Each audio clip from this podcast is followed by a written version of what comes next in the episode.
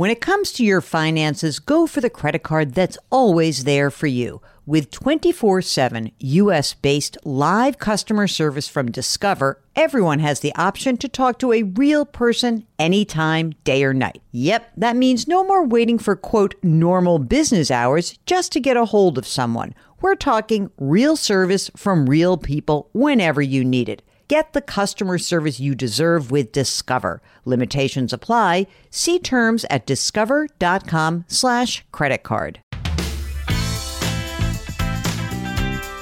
Welcome to the Jill on Money podcast. It is Friday, November 27th, and normally we'd be talking about Black Friday, blah, blah, blah. It's just a crazy different kind of season this season, and today we are bringing you the second part of our interview with Dave Isay. He's the president and founder of StoryCorps a nonprofit organization that is helping you and all of us share and preserve humanity's stories, helping to build connections and create a more compassionate world. And I think this is probably going to be quite challenging in this divided period of time post election. But in this second part of the interview, we are focusing on how we can all get through the holidays, maybe sharing them with people with whom we have very different worldviews, and also how you can preserve Thanksgiving memories. Here's more of our interview with Dave Isay of StoryCorps. Give us a couple of tips that you think are useful in talking to somebody who you love, but just sees the world so differently than you do. One thing to do is like not to talk about politics is probably the best thing to do if there's someone who you know you're going to be in conflict with. And mm-hmm. I think that's a tactic that everyone's aware of. What we're talking about, you know, this is a time where elders are going to feel isolated and alone. We're going to be socially distanced from a lot of people. And what StoryCorps is suggesting this year, we always have this tradition, but this year it's it's it's a lot more relevant even than it is on on every year. We call it the Great Thanksgiving Listen, where over Thanksgiving weekend we ask. Um, this is usually teacher driven. Teachers assign their students to interview a loved one using StoryCorps. And, you know, when the pandemic hit, every StoryCorps interview that we had done had been face to face. And we very quickly pivoted and created a digital platform called StoryCorps Connect, which allows you to do kind of a Zoom, special Zoom. It's not done through Zoom, um, but a special Zoom interview with a loved one. Um, you can see them, they can see you. Only the audio and a photo of you goes to the Library of Congress.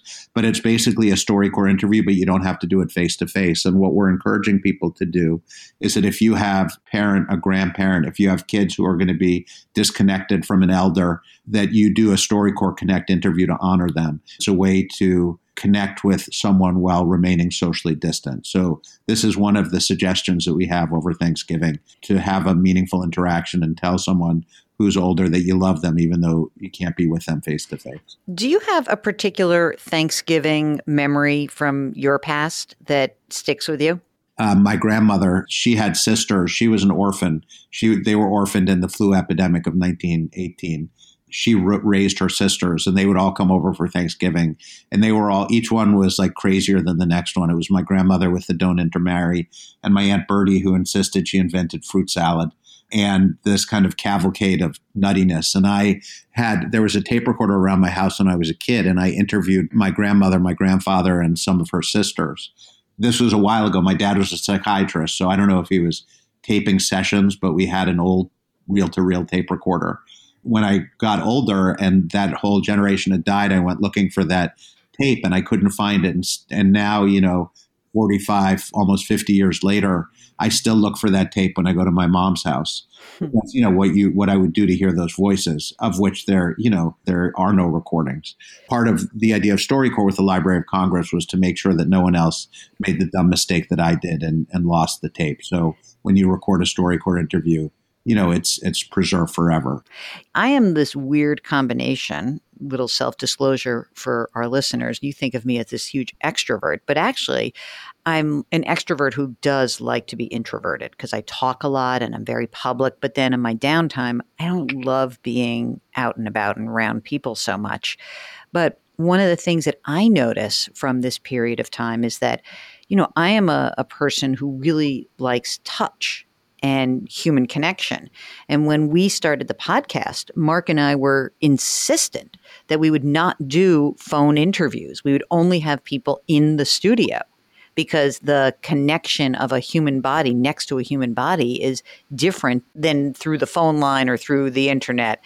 And I'm wondering how you think the post pandemic world might a- adapt to that. Do you think that there will be more of this isolation, or do you think that we're going to come out of this and have all that pent up demand to just want to hug the heck out of each other? You're a big hugger. I am, and I'm also an extreme introvert.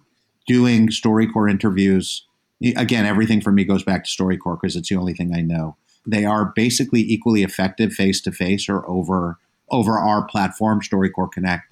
And that may be just because of the urgency of it that we're so aware of our mortality and everything about StoryCorps kind of reminds you of our mortality. Our communications people hate when I say this, but you know everything about StoryCorps reminds you you're, you're going to die. It, there's like a lot of overlap with hospice.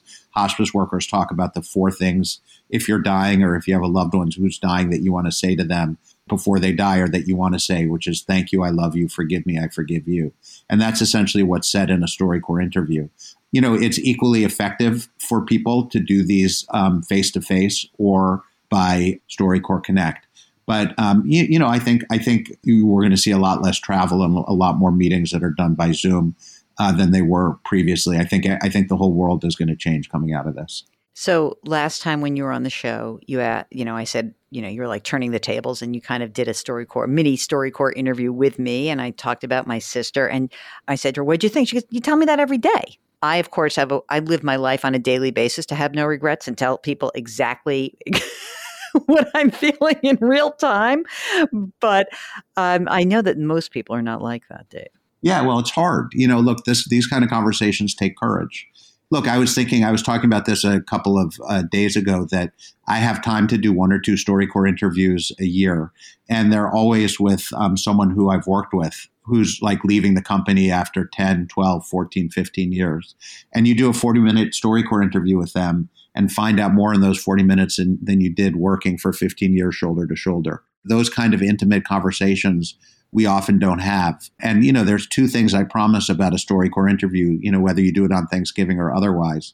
You will learn something new about the person you're interviewing, no matter how well you know them. And the second is that you won't regret it. Well, that's it for our interview with Dave Isay. Head over to storycorps.org if you want to figure out how to record your Thanksgiving memories. The great Thanksgiving listen is going on all weekend. You know who did one? Anthony Fauci. Yeah, that one. It's amazing. And as always, we do want to remind you that if you've got a financial question that's bubbling up, just send us an email. Ask Jill at jillonmoney.com. Please be careful out there. It's very easy to let your guard down, but it's more important than ever to wash your hands, to wear those masks, and to maintain the physical distancing from others. And of course, during this holiday time, during this season of thanks, please be thankful to somebody. Lift somebody up today. It will make them and you feel much better. We'll talk to you tomorrow.